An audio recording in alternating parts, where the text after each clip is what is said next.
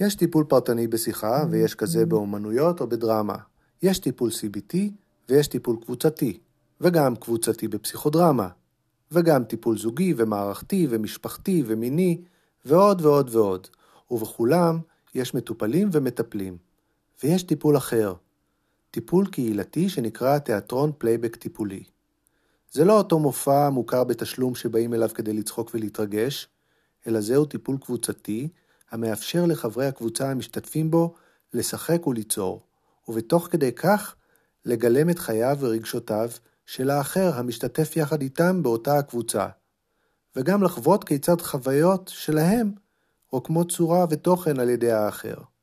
הטיפול נוצר על ידי ג'ונתן פוקס שהיה פסיכודרמטיסט, וחשב על כך שטיפול, בדומה לפסיכודרמה, יכול להיות לא רק טיפול, אלא גם מהנה, מסעיר, מרגש ומלכד בודדים לכדי קבוצה בעלת מטרה משותפת, ובעלת יצירה ככוח מניע לחיים עמוקים ומשמעותיים. עמי צביאלי, שהוא מטפל בפסיכודרמה מנוסה ומנחה פלייבק, הוא בוגר התוכנית מהמכון לפסיכותרפיה בתיאטרון פלייבק. הוא מספר לנו גם על טיפול שהוא משהו אחר לגמרי. האזנה נעימה.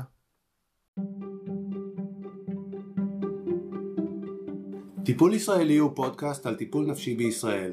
אני אלון ישראלי ואיתי איתן גילאור מילר.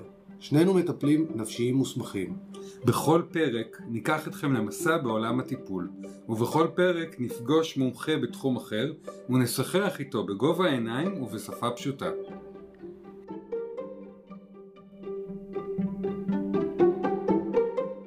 נמצא איתנו שוב עמי צביאלי, מטפל בפסיכודרמה, בוגר סמינר הקיבוצים באוניברסיטת חיפה, מנחה ושחקן תיאטרון פלייבק, שזה הנושא שנדבר עליו היום, בוגר אוניברסיטת תל אביב, החוג לתיאטרון אה, ובוגר המכון לפסיכותרפיה קבוצתית באמצעות תיאטרון פלייבק, אה, מטפל בעמך ובקליניקה פרטית בנתניה, הוא מלמד בסמינר הקיבוצים. עמי, שלום, ממש כיף שאתה נמצא איתנו שוב היום. היי, שלום, כיף לחזור לפה. אנחנו רוצים לדבר היום על, אה, על, על פלייבק טיפולי, אבל נתחיל ממה זה בכלל פלייבק. כן, אז תיאטרון פלייבק פותח בשנות ה-70 של המאה הקודמת. על ידי יהודי בשם ג'ונתן פוקס, אה, אה, ויש כל מיני אה, תיאוריות וכל מיני סיפורים על, על איך זה נוצר. אני גם פגשתי את ג'ונתן, והוא איש מקסים, הוא הגיע לפה לארץ כמה פעמים. אחת הפעמים שהוא הגיע, אני עברתי איתו סדנה, וזה היה באמת, זו הייתה חוויה באמת מיוחדת, מאוד מעמיקה ומאוד מלמדת ומפקסת על, על המהות של תיאטרון הפלייבק. אז אני אומר כמה דברים. קודם כל, תיאטרון פלייבק זה תיאטרון שמבוסס על אומנות הסיפור והאימפרוביזציה, אה, והוא נולד והתפתח אה, בשנים ה... שהתפתח התיאטרון האקספרימנטלי, התיאטרון הניסיוני בארצות הברית. אה, ואולי בעוד מקומות בעולם, אבל בעצם בשנים האלו אנשים מתחום התיאטרון רצו לצאת מתחום התיאטרון הקלאסי, מהתיאטרון הזה שבו יש הצגה על הבמה, יש מחזה כתוב היטב, ואנחנו יודעים, כולנו מכירים מחזות נהדרים ונפלאים שעוסקים בנפש האדם ובמערכות יחסים ובדרמה ובדיאלוג בין האנשים.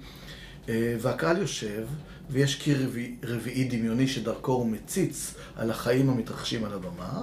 לעתים הוא צוחק, לעתים הוא בוכה, הוא מגיב למה שקורה, אבל אין אינטראקציה שמתקיימת בין השחקנים של הבמה לבין הקהל. וה... והתיאטרון הניסיוני בעצם רצה לשבור את הקיר הרביעי, אם אפשר להגיד באופן מטאפורי, אה, ולייצר אה, מערכות יחסים שונות עם הקהל. והדבר הזה היה אה, בתיאטרון הפלייבק של ג'ונתן פוקס, מתוך הבנה ש... שהוא רצה שבעצם ייווצר אה, משהו חי ועכשווי בכאן ועכשיו, שזה, הרבה פעמים אנחנו גם נוגעים בזה בפסיכודרמה, החוויה של הכאן ועכשיו, בין הקהל הספציפי שמגיע לבין השחקנים הספציפיים שנמצאים על הבמה. שהוא בעצם אומר, זה נכון שיש מחזות נפלאים ונהדרים ומרתקים, אבל יש לי פה קהל חי ונושם, שעוברות עליו חוויות החל מהיום בבוקר, או אולי לפני שבוע ואולי לפני 20 ו-30 שנה, והחוויות האלה מעסיקות אותו, והן פועמות פה, זה חומרים חיים שנמצאים פה במפגש הזה, ולמה לא לתת להם אפשרות שהחומרים האלה יעלו על הבמה ויקבלו מקום, ויקבלו אוזן קשבת, ויקבלו איזה טיפול תיאטרלי ש... ש... שיהפוך לאיזו יצירה יצירה מהכאן ועכשיו של המפגש, אה, שתעניין את ה... את, כמובן את מי שסיפר, אבל תעניין גם את הקהל האחר, כי, כי אנשים מתחברים לסיפורים אנושיים. סיפורים אוניברסליים. אוניברסליים, כן. מישהו גם- אחר בקהל פתאום מביא איזה כן. משהו שאני התחברתי אליו, ואני מרגיש דרכו איזה חוויה שאחרת לא הייתי נחשף אליה. כן. אה, ג'ונתן ואשתו אה, היו צריכים אה, להתכונן להצגת סיום אה, של, ה, של אחד הילדים שלהם בבית הספר. והם לא רצו לעשות את מה שעושים כל השנים, והם רצו ליצור איזה משהו שיהיה, שיהיה אחר, שיהיה מעניין. והם אה, בעצם השתמשו, אה, אה, הפכו את הקהל לקהל אקטיבי במקום קהל, קהל פסיבי, ויצרו איזה, איזה יצירה שנוצרה במקום. הייתה לה איזה תשתית והבניה מוקדמת ברעיון, בתפיסה, אבל בסופו של דבר היה מין איזה הפנינג תיאטרלי, שהשתמשו בכלי מוזיקה, ששרו, שדיברו, שהעלו חוויות. שעזרו להם לסכם את השנה או לעשות את הצגת סיום השנה באופן פחות אורתודקסי, שמרני כזה של הצגה מובנית ו- ומוכנה. אז השחקנים עולים על הבמה ואומרים, אה, טוב, אה, מישהו פה מבת ים? לא, כזה? לא, לא, לא. זהו, שזה לא סטנדאפ. מהמם. אה, זהו, אבל למרות גם, שבאמת... גם לא רק זה, זה גם יש פלייבק ויש פלייבק טיפולי, אז כן. בואו נעשה רגע כן, את ההפרדה אז בוא בין שתי הדברים אוקיי. האלה. אז קודם כל, אז באמת, כפי שאמרתי, אה, אולי זה חשוב, כי גם זה מתחבר ב- בהיסטוריה של הפלייבק. אה, ג'ונתן פוקס אה, באמת פיתח עם אשתו את הנושא של תיאטרון הפלייבק. בהתחלה זה היה, היו בעצם אנשים שבאים ממקצועות חופשיים, והמעגל הזה של הלמידה של הפלייבק, איך לומדים תיאטרון פלייבק, אנשים שמתקבצים ללמוד איך לעבוד, איך לשחק את הסיפור של האחר, אה, בעצם הם מביאים את הסיפורים של עצמם. אז קבוצת הפלייבק מתכנסת, כל אחד מספר את הסיפור שלו, ואחרים, חבריו להצגה, מציגים את הסיפור שלו על הבמה בטכניקות שונות ובפורמטים שונים, שהבסיס שלהם הוא אלתור, אבל כן יש להם איזושהי הבניה. אה, ואז נוצרת היכרות רגשית משמעותית. זאת אומרת, מה שקרה, שמעגל של קבוצת הפלייבק הוא לא תוכנן, הוא הובנה להיות מעגל תרפויטי, אבל היו לו אפקטים של, של, של טיפול ושל תרפיה מעצם ההתכנסות שעוסקת בחומרים רגשיים, אישיים, סיפורים אישיים של בני אדם, ונותנת להם במה. זאת אומרת שגם ההתחלה, שלא הוגדרה כתרפיה, שהוגדרה כז'אנר, סוג של ז'אנר תיאטרלי, היה בה אלמנט תרפויטי. וגם כשהקבוצות האלה הגיעו להופיע, הם בעצם נגעו בחומרים אישיים. וכל, כל, אתה יודע שכל סיפור אישי שמקבל במה, הוא מקבל זרקורים, זה גם לא פשוט. אתה יודע, אתה מוסר את הסיפור שלך לקבוצה תיאטרלית, לקבוצת שחקנים. אתה צריך לבטוח שהם בעצם אה, לא יפגעו בך ולא יזלזלו בך. זה מיומנות עם הרבה ניואנסים ורגישות, ומצד שני שהם כן יצליחו להיות חופשיים וליצור משהו שיהיה מעניין, שלא יישאר איזה דיבור על, אלא שיהיה ממש תיאטרון.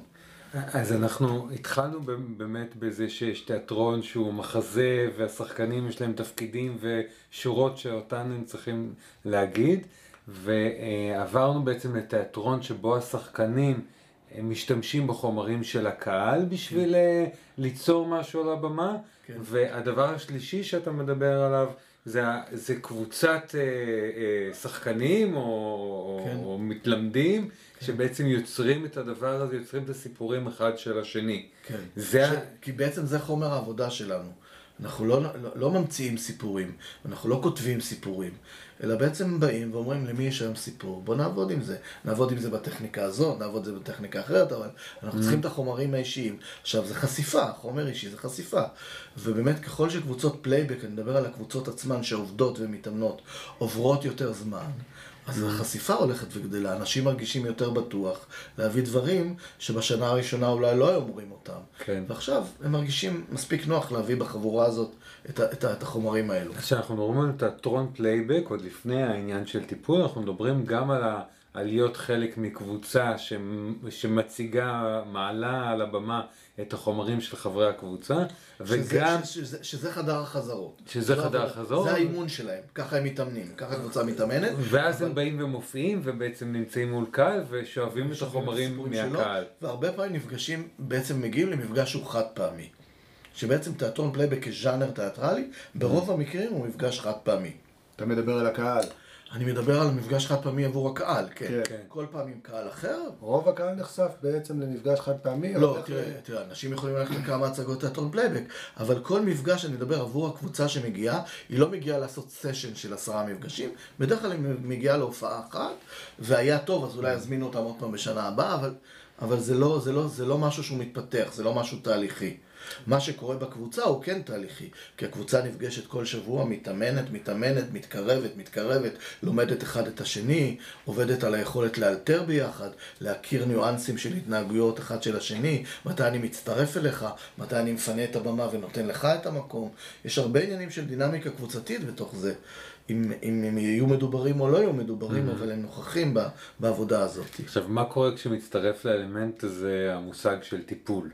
כן. מתי זה הופך מתיאטרון פלייבק לתיאטרון פלייבק טיפולי? אוקיי, אז, אז כפי שאמרתי, אני רק אציין שגם בעצם זה שאנחנו מגיעים למפגש חד פעמי, ואדם, אני אתן דוגמה למשל, בתקופה שאני הייתי הרבה שנים באנסמבל הפלייבק הישראלי, למדתי, שנת, כשהייתי כבר שחקן תיאטרון ו, וכבר עם ניסיון תיאטרלי, הלכתי ללמוד אצל נילי לוברני, שהיא אחת מה, מה, מהאנשים המשמעותיים פה בתיאטרון פלייבק בארץ, יש הרבה, יש את אביבה אפל, ויש עוד הרבה אושיות שככה עוסקות אה, בזה, אבל אה, אני למדתי אצל נילי, אז אה, בעצם אה, נוצרה קבוצה של אנסמבל הפלייבק הישראלי, והתחלנו להופיע. ואז הייתה תקופה אה, שהתחילו הרבה הנושא של, אה, של ההפגזות מ, אה, ל- ליישובים בדרום. אה, אני מדבר על הרבה שנים אחורה. ובתוך הקבוצה פתאום נוצר דיאלוג, מה אם להתנדב? מה אם לנסוע לדרום, להופיע בפני אנשים ולעשות משהו? אבל אז היו קולות שונים, כאלה שרצו וכאלה שאמרו לא. אז בתוך, מתוך הקבוצה של אנסמבל הפלייבק הישראלי, הקמנו קבוצה פנימית של אנשים שרוצים לה- להתנדב ולעשות מעורבות חברתית. דרך אגב, אני אחזור אחורה טיפה בזמן, ג'ונתן פוקס, הקבוצות הראשונות היו עסוקים בלהגיע לאוכלוסיות שפחות קולם נשמע.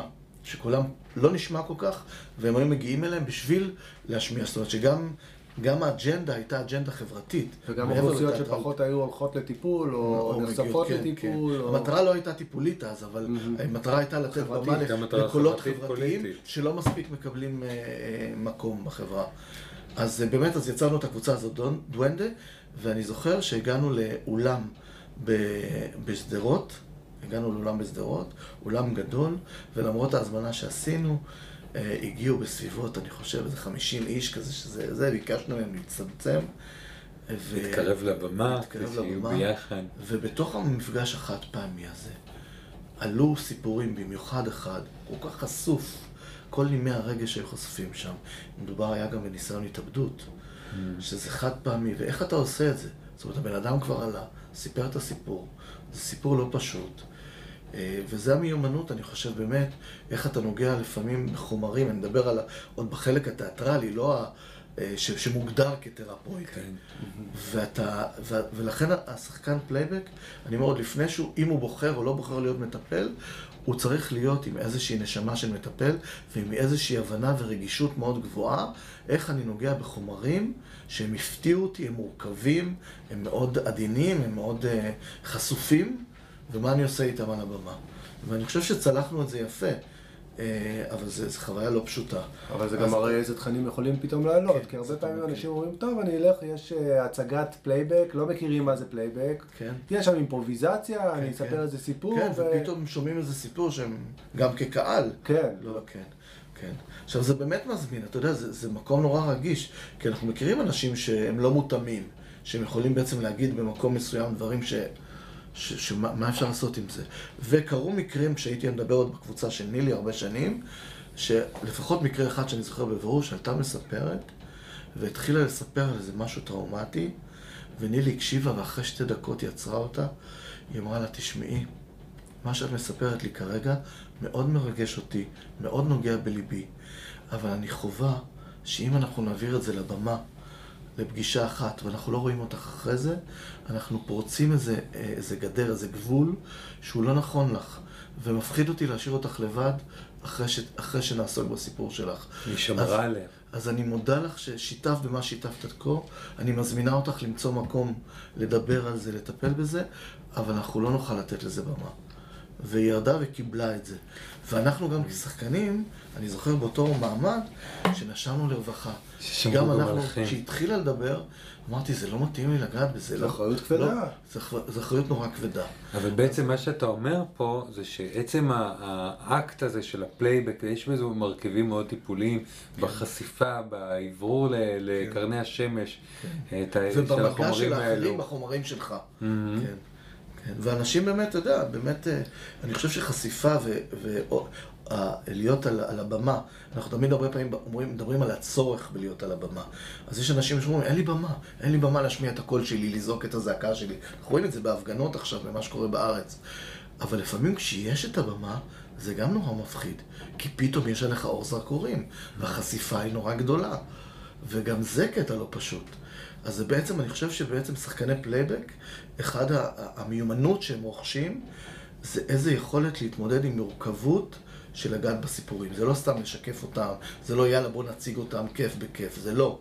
זה, אז אני אומר שכבר במעשה, בז'אנר התיאטרלי עצמו, טמון כבר איזשהו היבט טיפולי. ובלי זה, שחקן פלייבק טוב לא יכול, לא יכול לעבוד. לא, בלי היכולת הזאת הוא לא יכול לעבוד. ולצד זה אני רוצה לציין עוד משהו לפני שנעבור לצד טיפול, לצד זה שחקני פלייבק שיש בהם את ההיבט הטיפולי ואת הרגישות לאחר ואת הבנה, אבל אין להם את, ה, את הלמידה התיאטרלית, את הכישרון התיאטרלי, והם לא יודעים להחיות את הסיפור ולהפוך אותו ל, ל, לאירוע תיאטרלי, זה גם בעייתי. זה לא מסוכן, אבל זה יכול להיות נורא משעמם.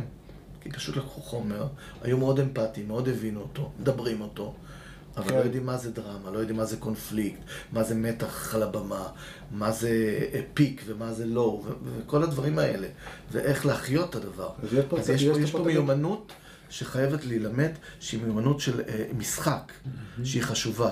ואתם רואים, אני רואה בארץ, ואנשים אולי יכולים גם אה, לבקר אותי על זה, שיש קבוצות שהן הולכות לכיוון שהן מופיעות, אבל הן לא, הן לא השקיעו מספיק בתשתית הזאת, שהשחקנים יבינו מה זה תיאטרון.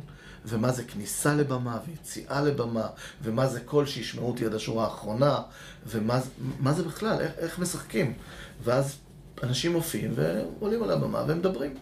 אז אני אומר, אתה יודע, הדברים יכולים באמת, אה, אה, חסכים יכולים להופיע בצורות שונות. כן, שיש פה מתח באמת בין הצורך אה, לספק אה, מופע מעניין ומבדר כן, הרבה כן, פעמים, הרבה פעמים. יש אה, שימוש בהומור בפלייבק, גם בגלל, אני חושב, שיודעים שזה פעם אחת. כן. אחד הדברים שלמשל, שחשוב נורא מבחינה תיאטרלית ומבחינת הפלייבק, בן אדם בא וסיפר על פטירה של מישהו, על מוות.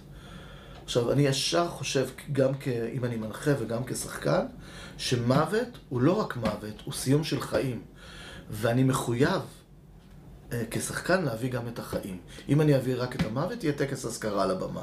אם אני אביא את המוות ואני אגע בחיים ואני אעז לגעת בחיים שהיו, אז אני אביא חוויה שהיא מכילה, שהיא, שהיא קונטיינר של מורכבות. שזה כבר שזה נקודת מרתק ו- מבט טיפולית שרואה בכל דבר שעולה כן. כ- כמשהו שהוא מורכב, שיש בו גם שיש בו וגם. עוד רבדים, שהוא לא רק ורק. כן. כן.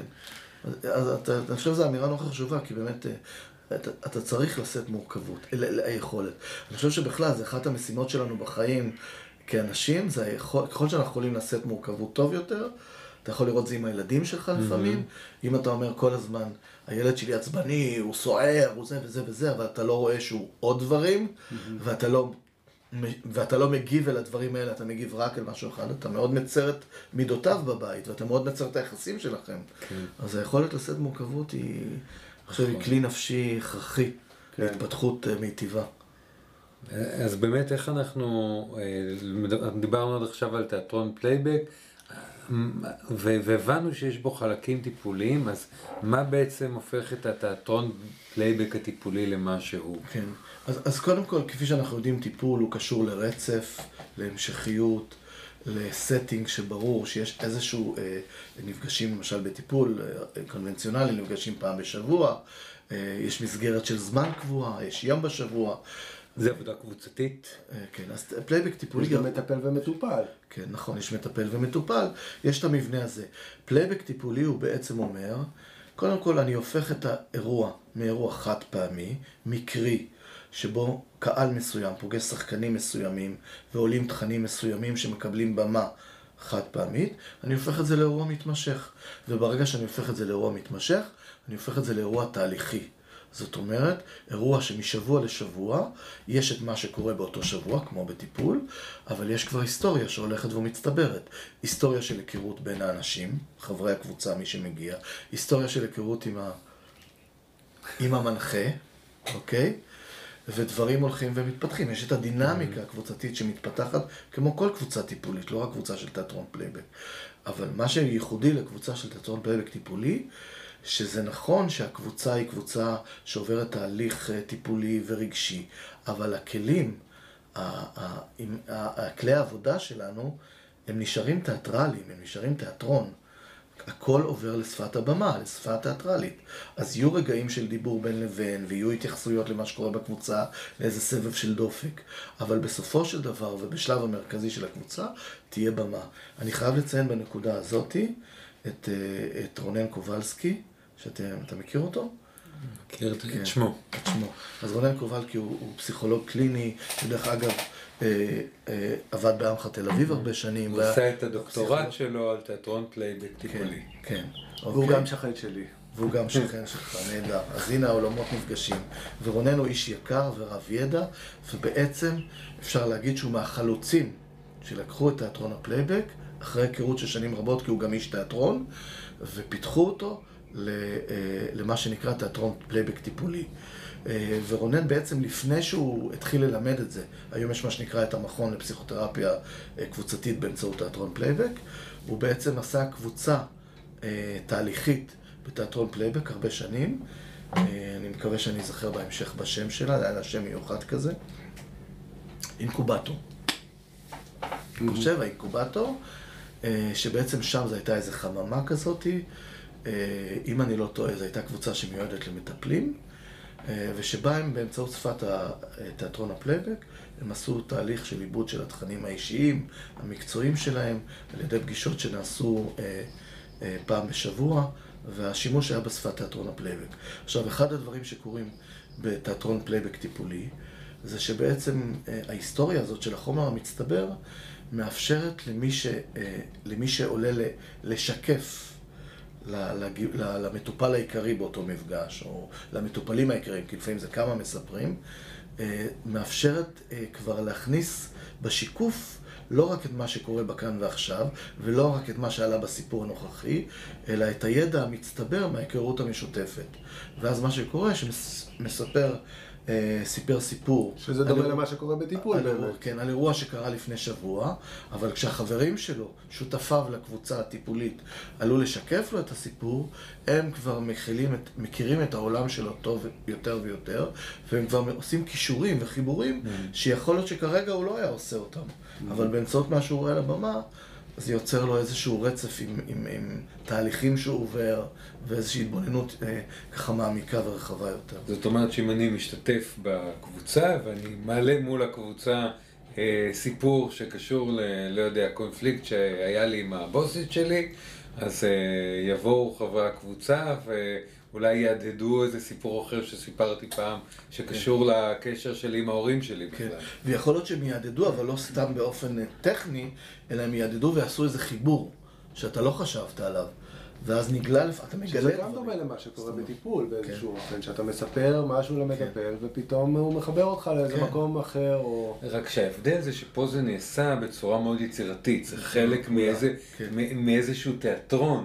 כן. אה, זה יכול להיות ממש, אה, אה, אני מניח, דמות שהיא תהיה אותה דמות מסיפור אחר.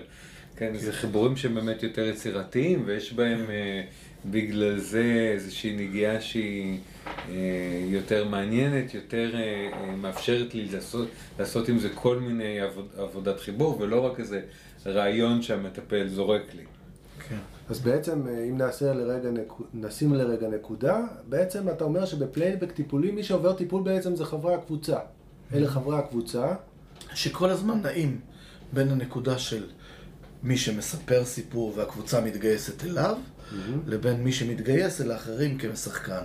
אתה כל הזמן נע מהנקודות האלה, שזה קצת גם דומה למקום הפסיכודרמטי, שאתה נע בתפקידים שונים כל הזמן בתוך הקבוצה. כן. אתה לא נשאר באותו תפקיד. בקבוצה טיפולית רגילה יש מנחה, אתה כל הזמן נשאר בתפקיד המטופל, והוא כל הזמן בתפקיד המנחה. בתור אה, מטפל שגם עובד עם קבוצות, אז אני חולק עליך. כן, בסדר. גם בקבוצות דינמיות, כן. בעצם כל, אה, כל המטופלים הם גם המטפלים. ו... במובן ו... כמו... כן. והמטפל הקבוצתי שעושה עבודה טובה, הרבה פעמים הוא יהיה זה שמחזיק את המיכל נכון. ומאפשר להם לטפל אחד בשני. את העבודה של האחאות ביניהם. כן. ה... כן. אנחנו היינו קוראים לזה שיש, שהמטופלים הופכים להיות לסוכנים טיפוליים אחד לשני. כן. וכן, מקיימים איזה עבודה. אני רק חושב שאנחנו עוברים לשיח אה, מטפלים, ואני רוצה לחזור אה, לקהל אוקיי. שלנו שמאזין. אז אולי נשאל, אם אני רוצה ללכת להיות מטופל בפלייבק טיפולי, זה, זה משהו ש... ש... שאיפה איפה אני מוצא כן. אותו? הוא קיים? יש, יש... למי זה מתאים? אני צריך להיות שחקן בשביל זה? אני צריך להיות מטפל לא, בשביל לא, זה? לא, אוקיי. אז זו שאלה מאוד חשובה. קודם כל, אתה לא, יש, תראה, ברגע שזה קבוצות ייעודיות או קבוצות נושא, אז אתה אמור לענות לקריטריונים. Mm-hmm. למשל, יש מישהי שמקיימת כבר עכשיו, הולכת לקיים שנה שלישית, קבוצה למטפלים. אה, קבוצת, קבוצת עבודה טיפולית למטפלים באמצעות תיאטרון פלייבק. אוקיי. עכשיו אתה צריך להיות מטפל. כן, ברור. אבל יש קבוצות שהן קבוצות פתוחות, mm-hmm. ושלא צריך להגיע עם הכשרה מסוימת. כי בשונה ממה שדיברנו על תיאטרון פלייבק הופעתי, שבו בעצם האנשים שמגיעים, לפחות לפי התפיסה שלי, צריכים אה, לפתח, גם אם הם באים עם יכולות לפני זה וגם תוך כדי, איזה שהם יכולות בימתיים להפוך את הדבר הזה למופע. הם צריכים להיות שחקנים. הם צריכים להיות שחקנים. שחקנים בצורות שונות, ובאמת כן. ההגדרה לשחקנים יכולה להיות גמישה. כי באמת הרבה מקבוצות הפלייבק אוספות אנשים שלא באו מתחום התיאטרון במקור. יכול להיות פרפורמרים לצורך העניין כן, כאלה אבל ש... אבל בשביל להיות, טיפול, להיות בטיפול... בשביל להיות בטיפול אין צורך בשום אה, כישורים משחקיים. אבל כן אני חושב שאולי הבן אדם אה, צריך לגלות סקרנות ועניין להשתמש בבמה כאיזשהו כלי תרפויטי. Mm-hmm. להבין שבעצם... אה, זכותי לשבת בקבוצה ורק לספר אולי, אולי גם לא לספר בהתחלה, כמו שקורה לאנשים שונים בקבוצות, ובמשך זמן להיות מין איזה אובזרבר, איזה צופה שמתבונן ומביא משהו מעצמו, וכמובן שאני גם יכול לספוג את ההשלכות של זה שיקרו בקבוצה וכן הלאה. ולאט לאט אולי לעבור פנימה יותר לבמה. אבל אתה לא אמור להוכיח בשום שלב כישורים משחקיים. אבל, אבל אתה כן אומר שבטווח הארוך לפחות, אולי לא להתחלה, אבל בשלב מסוים אתה צריך להיות מוכן לשני דברים, גם להיות מטופל וגם להיות על הבמה. על הבמה. ואני חושב, אני חושב שהשאלה היא צריכה להיות עבור הבן אדם, אה, אם מישהו מתחיל קבוצה והוא רואה שהזמן עובר, עוברים החודשים, הימים חולפים, ואני לא רוצה לעלות על הבמה. אז יכול להיות שזה משהו שיכול להיות מדובר בתוך הקבוצה, והוא יכול לקבל עזרה גם מהמנחה וגם מהקבוצה בשביל להתגבר על המחסום הזה, ויכול להיות במקרים מסוימים שהוא פשוט באמת לא רוצה, שזה לא כלי עבורו. Mm. כן. אז בן אדם יכול לגלות. כמו שבן אדם, אתה יודע, מגיע לקבוצה דינמית, ובאיזשהו שלב אומר, בואנה, החפירות האלה, אני, אני לא רוצה. אני לא רוצה, תעזבו אותי באמא שלכם, תנו לי ללכת הביתה, לא בשבילי הדבר הזה. נכון. שזה גם לגיטימי. אז אני חושב שבן אדם צריך אה, להגיע לקבוצה ובאמת לזהות שיש משהו בבמה שמזין אותו, שמפיח בו חיים, שמפיח בו שמחה, שמפיח בו עניין. בן אדם לא אמור רק לסבול. זה שאנחנו נוגעים בחומרים מורכבים וקשים זה בסדר, זה כן אפשרי. אבל צריך להיות, אני חושב, בכל קבוצה גם מקום לג'וי ולשמחה ולהומור, לכל החלקים mm-hmm. של החיים. אבל המנחה של קבוצה כזאת הוא מטפל, מנחה של קבוצת פלייבק טיפולי חייב להיות מטפל. הוא מטפל, זאת אומרת עדיין כן. יש פה כן. נוכחות. תראה, בארץ יש כרגע, לפי ההיכרות שלי, ואני ככה שם בצניעות ההיכרות שלי, יש את המכון לפסיכותרפיה אה, קבוצתית באמצעות תיאטרון פלייבק, שבעצם מוביל אותו אה, רונן קובלסקי, וניר רז, שהוא המנוע שמניע איתו ביחד, הם שותפים גם לרעיון וגם לביצוע ולמימוש. אני בוגר של המחזור הראשון של ה... של המכון. זה היה לי, היינו 16 מטפלים, אה, וזה היה פשוט אה, שנתיים של עונג צרוף ומרתק של למידה, כי היתרון שרונן בא גם עם ידע רב אה, כפסיכולוג קליני, גם בידע של התיאוריות הרבות, והוא מצליח בעצם אה, לעשות לייצ... חיבורים. כן, לייצר חיבורים מאוד מאוד יפים. וואו. אחד הדברים, מושגים שעלו שם, למשל בלמידה, והיא נורא חשובה, וזה לומדים בכלל בתיאטרון פלייבק ובטח בתיאטרון טיפולי, מה שנקרא הוורטקס. הוורטקס זה מידת המרחק בין מה שהמספר הביא לבין מה ש... המקומות שהשחקנים ילכו אליהם. עכשיו, הוורטקס זה נושא נורא עדין. אם אנשים יישארו צמודים אחד לאחד למה שהמספר הביא, גם אם זה אירוע תיאטרלי וגם אם זה אירוע mm. טיפולי, אז בסדר, אז נראה, אז הוא סיפר את הסיפור, הוא אמר, וזה הוצג, ויופי. אבל אם הם יעיזו להרחיב את האדוות, זה כמו שאתה זורק אה, אבן לכנרת, או אני מת על הכנרת פשוט, אתה זורק אבן ויש לך את האדוות האלה מסביב. אז, אז יש משהו באדוות האלה שהן עדיין קשורות לאבן הזאת, mm-hmm. אבל הן קצת מתרחקות ממנה. הלא מודע קולקטיבי. כן, אז, אז, אז הוורטקס הוא התנועה של אוקיי. קרבה וריחוק מהחומר עצמו, ממה שהביאו. כן, מה שמאפשר באמת לקבל יותר. אם ההתרחקות תהיה כל כך גדולה, היא יכולה לאבד את החיבורים, ואז המספר יגיד, אני לא מוצא את עצמי בהצגה הזאת שאתם עושים, זה לא שייך אליי. אבל אם הם יצליחו לקיים איזו תנועה שיש בה גם קרבה, אבל גם התרחקות ואסוציאטיבית והתחברות לעוד חומרים גם שלהם, mm-hmm. הם גם צריכים, שחקן, דרך אגב, אחד הכלים של שחקן הפלייבק, וגם של משתתף בקבוצת פלייבק בסופו של דבר, זה להבין מתוך עולמו זה לא שאני עכשיו מתגייס רק אה, למענך ולמען הסיפור שלך.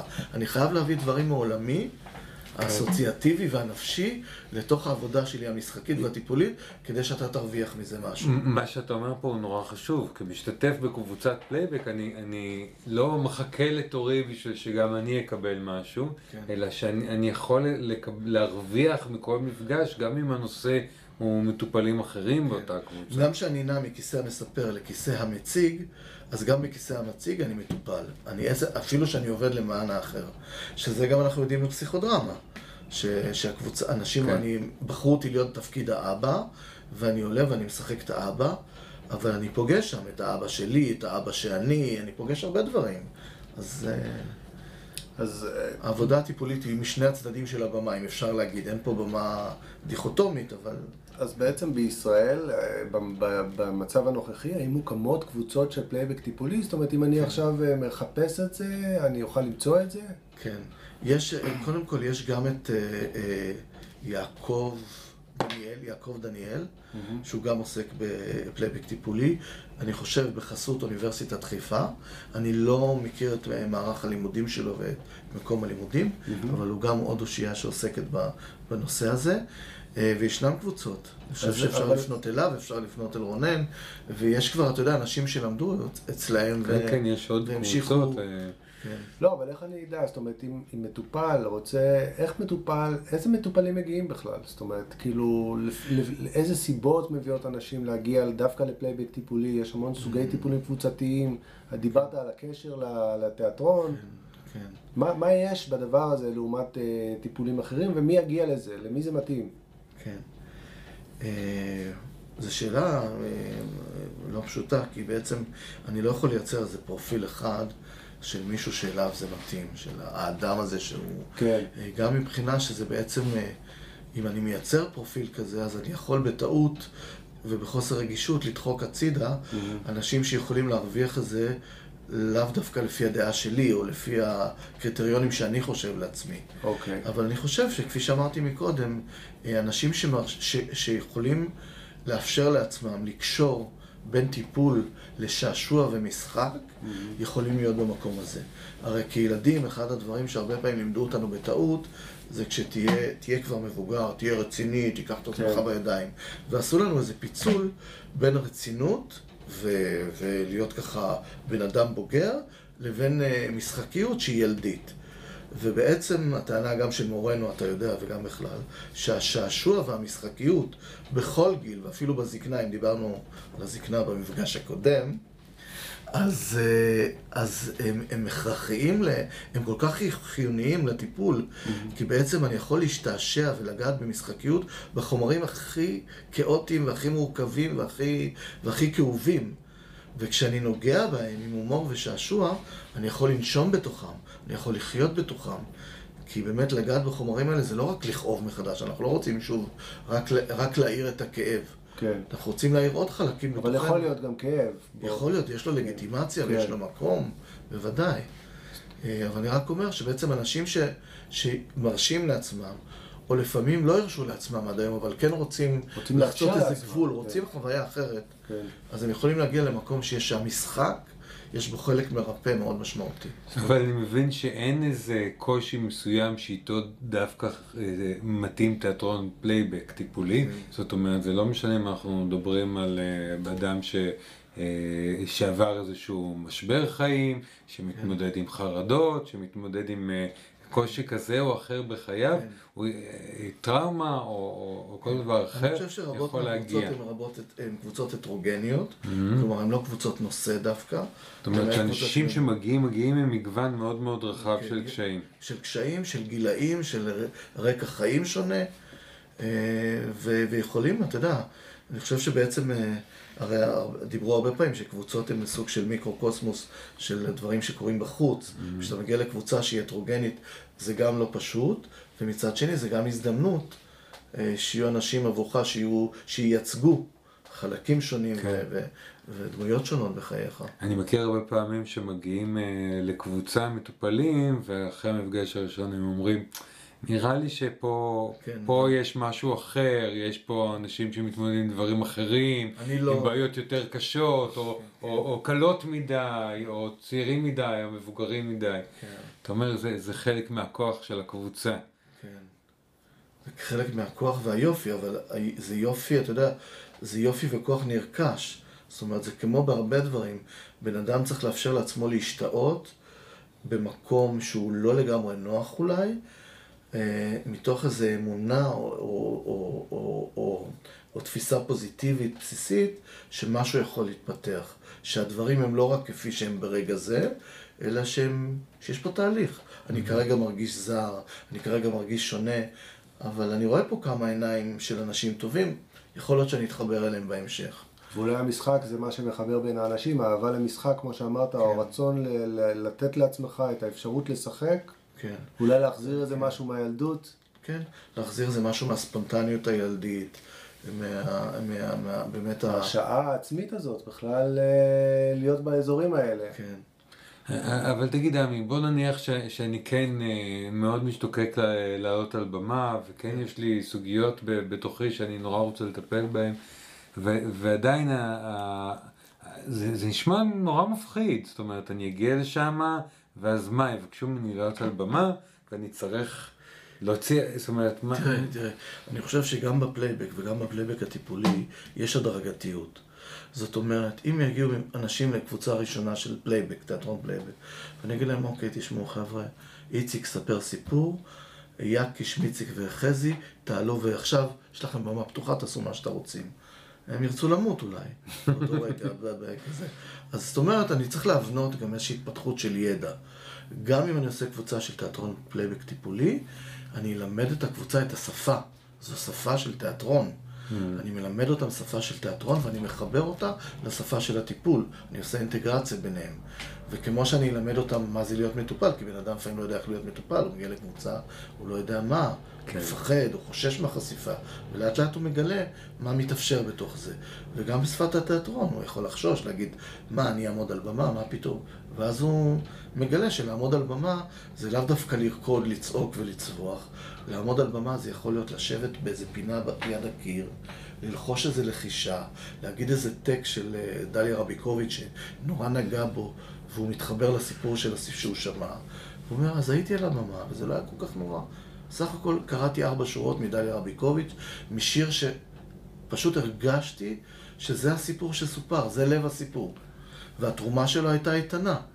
אז זאת אומרת, בעצם להיות שחקן במובן של קבוצת פלייבק טיפולי, זה לאו דווקא להיות פרפורמר. זה בעצם המוכנות להעלות את עצמי על הבמה, גם בשביל האחר וגם בשבילי, באופן שבו אני יכול. ויכול להיות אבל שעם הזמן, אני אגלה תשוקות חדשות, דברים שלא נתתי להם מקום לפני זה. אני אגלה שפתאום אני כן רוצה קצת לצעוק על הבמה, או כן אני רוצה לשחרר איזו תנועה אקספרסיבית שלא עשיתי אף פעם, ואני נורא נהנה מזה. וזה גם זה בסדר, היה- זה גם יהיה זה חלק גם- מהמשחק הזה. זאת כן. אומרת, זה יהיה זה חלק גם ממה בסדר שנקרא. שלו. כן. זאת אומרת, אבל אני חושב, כן. איתן, בגלל שאתה מטפל באומנות, זה כמו שאתה לא מעביר איזו תחושה למטופלים שלך שהם צריכים לשלוח, לשלוט באיזו טכניקה של צבע, או פיסול. כן. אז מה שאני מבין ממך זה שאם אני מגיע בפעם הראשונה לקבוצת פלייבק טיפולי, אז אני צריך לסמוך על המטפל שייתן לי את הזמן שלי וייתן לי את התנועה המטפל, ההדרגתית. והמטפל צריך להיות מספיק מיומן בשביל להגיד לעצמו, אוקיי, אני משוגע על תיאטרון פלייבק טיפולי, אבל יש לי פה אנשים שאני צריך לתווך להם. קודם כל אני צריך להוריד את רמת החרדה שלהם, להסביר להם Mm. מה אנחנו עושים, לה- להגדיר ציפיות, להגיד שאין לי ציפייה שתהיה שחקן, אבל כן, אני נותן לך איזו הזדמנות, ואתה תבחר מתי להשתמש בה, וכמה להשתמש בה, ואיך להשתמש בה. שהבן אדם ירגיש שהוא בא למקום שיש בו שפה, שהיא שונה מהשפה שלו, אבל בתוכה יש חירות. עד כמה להיות נוכח, איך להיות נוכח. יש פה איזו תנועה מאוד אה, אה, מרחב, זה כמו שאנחנו באמת... ויש גם את התיאטרון כמאפשר לבן אדם להיכנס גם ברגל של התיאטרון בעצם, כן. ולא ברגל של הטיפול אה, לתוך המרחב הזה. נכון, זו אמירה שאני מתחבר אליה במובן הזה, שיכול להיות שיהיו כאלה שבחלק, ה- בחודשים הראשונים, דווקא נורא לא ירצו לשבת בסיפור של, במקום של המספר, של המשתף. הם נורא ירצו להיות בסיפורים של האחרים. ויכול להיות שמן הסתם באיזשהו שלב, הקבוצה תשאל אותם לשם, ומה איתכם? ומה קורה בעולם שלכם? למרות שגם כשהם יעלו, כפי שאמרנו, הם גם יביאו משהו מעצמם. אבל בצורה מרוחקת, בצורה קצת כן, ופחות כן. אה, עם פחות מחויבות איזשהו. מרחק אסתטי, כן. כן.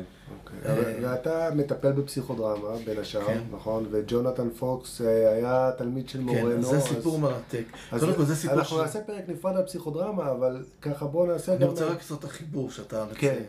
כשג'ונתן בא לארץ, לי אמרו בעצם שג'ונתן היה מטפל בפסיכודרמה, ואז יצר את הפלייבק. זה מה שאני שמעתי. נכון, זה היה הסיפור הידוע. כן, אז ג'ונתן הגיע לארץ, ובהפסקה ישבתי לידו, ואמרתי לו, אני רוצה לשאול אותך שאלה, כך וכך מספרים, האם אתה יכול לספר לי? והוא סיפר לי סיפור נורא יפה. פסיכודרמה היא בעצם כלי טיפולי ואנחנו עושים אותה בקבוצות. אבל כשמורנו פיתח את הפסיכודרמה, בעיקר בארצות הברית, הוא התחיל בווינה ובארצות הברית הוא המשיך, הוא בעצם היה עושה גם ערבי פסיכודרמה חד פעמיים. זאת אומרת, הוא היה לוקח מקום, אולם עם במה, ושואל, חבר'ה, מי רוצה אה, לעלות על הבמה ולגעת באיזושהי סיטואציה או אירוע בחייו בעזרתנו, בעזרתנו, בעזרת השחקנים. ואז הוא היה מעלה מישהו וזה וזה. ובאחד הערבים האלה, אם אני לא טועה בניו יורק, זה מה שהוא סיפר לי, אשתו של ג'ונתן פוקס הייתה נוכחת. והיא ראתה, וכבר פלייבק היה קיים, היה כבר בפעילות, והיא ראתה את מה שהיא ראתה, ואז היא אמרה לו, תשמע, אתה לא מתאר לך, אתה חייב לבוא איתי לערב כזה. זה נורא קשור, זה נורא דומה ומתחבר לפלייבק, זה אחרת, אבל... אה, כבר היה פלייבק אז? כן, היה כבר פלייבק. ג'ונתן כבר, זה מה שהוא סיפר לי, שהוא כבר התחיל לעבוד עם הפלייבק, כבר עבד וזה. אמרה לו, מה שהם עושים בפסיכודרמה יכול לעזור לך ולנו לעבות את ההתבוננות ואת החקירה התיאטרלית של הסיפורים. זאת אומרת, יכול להכניס את הממד התרפויטי, את ה... היא, לא, היא לא אמרה תרפויטי, אבל היא השתלטה, יכול לעזור לנו להעמיק, לחקור את הסיפורים. יש משהו בפסיכודרמה שבאמת מאפשר. אה, ואז ג'ונתן הלך לערב כזה, הוא ראה, הוא התפעל, אבל הוא התפעל ברמה כזאתי, שהוא פשוט הלך ללמוד פסיכודרמה. עכשיו, יש עוד טעות שאנשים חשבו שהוא גם היה מטפל בפסיכודרמה. והוא בעצם אמר לי, אני מעולם לא הייתי מטפל. הוא למד אצל מורנו שלוש שנים פסיכודרמה, הוא הפך להיות ידיד מאוד קרוב שלו, הוא כתב וערך איתו איזה שני ספרים, אם אני לא טועה, אה, שניים מהספרים שלו, אבל הוא אמר, אני מעולם לא טיפלתי. והדבר הנוסף שהוא אמר, אני נשארתי בחלק התיאטרלי. ואחד הדברים שהוא לימד אותי, זה כשהוא מראיין, וראיתי הופעה שלו בתיאטרון הסמטה עם הקבוצה משחק מהחיים של uh, אביבה אפל, שזו הקבוצה, קבוצת התיאטרון הפלייבק הוותיקה ביותר בארץ. Uh, וראינו שהוא מאוד קשוב למספר, אבל הוא מאוד שם לו גבולות. אתה יודע, מישהו יכול לעלות לספר ולהתחיל... אומר לו, אנחנו, אני יודע שאתה רוצה להגיד לי עוד, אבל אני רוצה שנתמקד עוד חצי דקה ברגע הזה שאתה אומר, mm-hmm. ונעצור, אני בטוח שיש לך עוד הרבה מה לומר, אבל עכשיו אנחנו נתעסק, זה, בחלק הזה של הסיפור אנחנו ניגע. ואחרי זה שאלו אותו על זה. אז הוא אמר, גם כשאני מקשיב למספר, בתיאטרון פלייבק, ואני נורא, עולמו הפנימי והרגשות שלו נורא נוגעים בי, אני כל הזמן זוכר שיש לי קהל, ואני מחויב לקהל הזה שבא לתיאטרון. ואם אני אאפשר לשיחה להיות ארוכה מדי, שבעצם לא תאפשר את הרצף של ההצגות, תקטע אותו לאורך זמן רב מדי, אני אפגע באירוע התיאטרלי. ואני קודם כל איש תיאטרון. וזה גם מחויבות לקהל. מחויבות לקהל. להבדיל מהמחויבות למטופל כן, בתוך כן, הפלייבק כן, הטיפולי. זה דבר אחד שהוא אמר לי. ולצד זה הוא אמר לנו, לכולנו, בחלק מהעבודה שהייתה איתו באמת מרתקת, זה שיש קבוצות שבאמת יכולות להגדיר את עצמם כקבוצות עבודה פנימית. זאת אומרת שהמטרה שלהם היא לא לייצר אירוע תיאטרלי בחוץ, אלא לעבוד בשפת התיאטרון, לא להיות קבוצה טיפולית, למרות שבכל קבוצת תיאטרון פלייבק יש איזו תמיכה, היא mm. קבוצה שתומכת, זה מעגל תמיכה לחברים שלה, אבל המטרה היא לא טיפולית, יש איזה היבטים תרפויטיים, והם נהנים מהעבודה של שפת תיאטרון, אבל הם לא רוצים להגדיר את עצמם כשחקנים. הם לא רוצים, המשחק כפי שהוא מספיק טוב להם בתוך המעגל הזה, ואין להם יומרות להופיע בחוץ. אז אה, רק נעשה באמת ההפרדה הזאת למי שלא מכיר לעומק, לא פלייבק ולא פסיכודרמה, הרבה אנשים... חושבים שפסיכודרמה זה גם סוג של תיאטרון. או הצגה. או כן, הצגה, נכון. ואנחנו נעשה פרק נפרד על פסיכודרמה, אבל באמת ההפרדה הזאת בין קבוצה שהיא טיפולית לחלוטין ויכולה להשתמש ב... הייתי אומר טכניקות אה, להתחברות דרך טכניקות של משחק לעצמך ולאחר, שהיא פסיכודרמה, לעומת אה, מה שאתה אומר, פלייבק טיפולי, שהוא שם את התיאטרון במרכז. כן. בעצם, אה, אם, אם גם נבדיל בין, בין הפלייבק לפסיכודרמה, שבפסיכודרמה אה, אה, המטופל מעלה את עצמו על הבמה והעבודה היא נעשית סביבו. זאת אומרת, הוא לא צופה חיצוני. זה חלק מהתהליך הטיפולי שלו. בפלייבק, המספר, גם בפלייבק אפילו הטיפולי, הוא נשאר מחוץ לבמה. Mm. הוא, נשאר, הוא נשאר כצופה, כצופה מתבונן. עכשיו, גם בפסיכודרמה, כפי שאתה יודע, כשעולה מטופל שהוא מאוד מאוד אה, אה, רגיש באותה תקופה, מאוד מוצף רגשית, לפעמים אומר לו המנחה, אני רואה שאתה מאוד מוצף, בוא תבחר מישהו שיגלם אותך, בוא נלך צעד אחורה, ורק תתבונן. אל תהיה בתוך הקלחת הזאת, בתוך האירוע הדרמטי הזה שמאוד מסעיר אותך בחייך, בוא רק תצפה בו. אחרי זה, אם תרגיש קצת יותר טוב, ותרגיש קצת יותר מבוסס, אולי תרצה להיכנס פנימה, אבל זאת תהיה בחירה שלך. וזה בעצם זיהוי. אז בחלק הזה לפעמים, תוך כדי הפסיכודרמה, יכול להיות אירוע שהוא קצת דומה לפלייבק. שה, שהמטופל יוצא ממרכז הבמה והופך להיות צופה. מקבל, אם דיברנו מקודם, כן. מרחק אסתטי.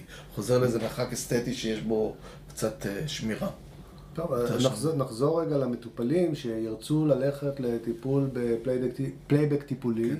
מה הם צריכים לבדוק בעצם לפני שהם אה, נכנסים לתוך המסע הזה? הם צריכים, יש איזשהו איגוד, יש איזושהי הכשרה ספציפית? אין, אין איגוד של תיאטרון פלייבק טיפולי, למיטב ידיעתי, ואני כמעט בטוח שאין. אבל מה אתה מציע לבדוק?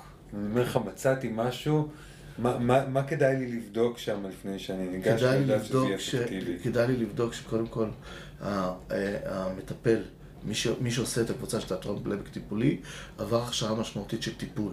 זאת אומרת שהוא בוגר של מוסד אה, של, של טיפול בהבעה ויצירה. אה, היום אנחנו יודעים שרוב הבוגרים צריכים להיות בעלי תואר שני, אה, ושהוא באמת, יש, תראה, זה, זה נורא קשה. אני לא יודע איך הוא יכול לבדוק את הרזומה שלו, זה... צריך אפשר לשאול. אבל אפשר לשאול, אנחנו אומרים לכולם לשאול. אפשר כן, לשאול. כן. אפשר לשאול מה הרקע שלך טיפולי, איפה למדת. אני כמטפל, דרך אגב, באתר האינטרנט שלי, כותב הכל. זאת כן. אומרת, אני רוצה שבן אדם שמגיע אליי לטיפול, ידע עליי הכל. גם אם אני בהדרכה, איפה למדתי, מה עשיתי, ויבחר. כן. כן, וזה ממש לגיטימי לשאול את המטפל. מה ההכשרה שלו ומה הרקע שלו. בגלל שהתחום שלנו של הטיפול, של הטיפול בארץ הרע בכלל, עוד לא עבר חקיקה ונורא רוצים כן. שהוא יעבור, אז יש עדיין הרבה דברים פרוצים. וזה בכלל, כשאנשים מגיעים טיפול, הם באמת צריכים להבין שיכול להיות שהמטפל הוא האיש שעומד שם מאוד כריזמטי, ושופך חן ויופי וכן הלאה, פנימי וחיצוני, אבל, אבל אולי הוא לא באמת אה, עבר הכשרה משמעותית.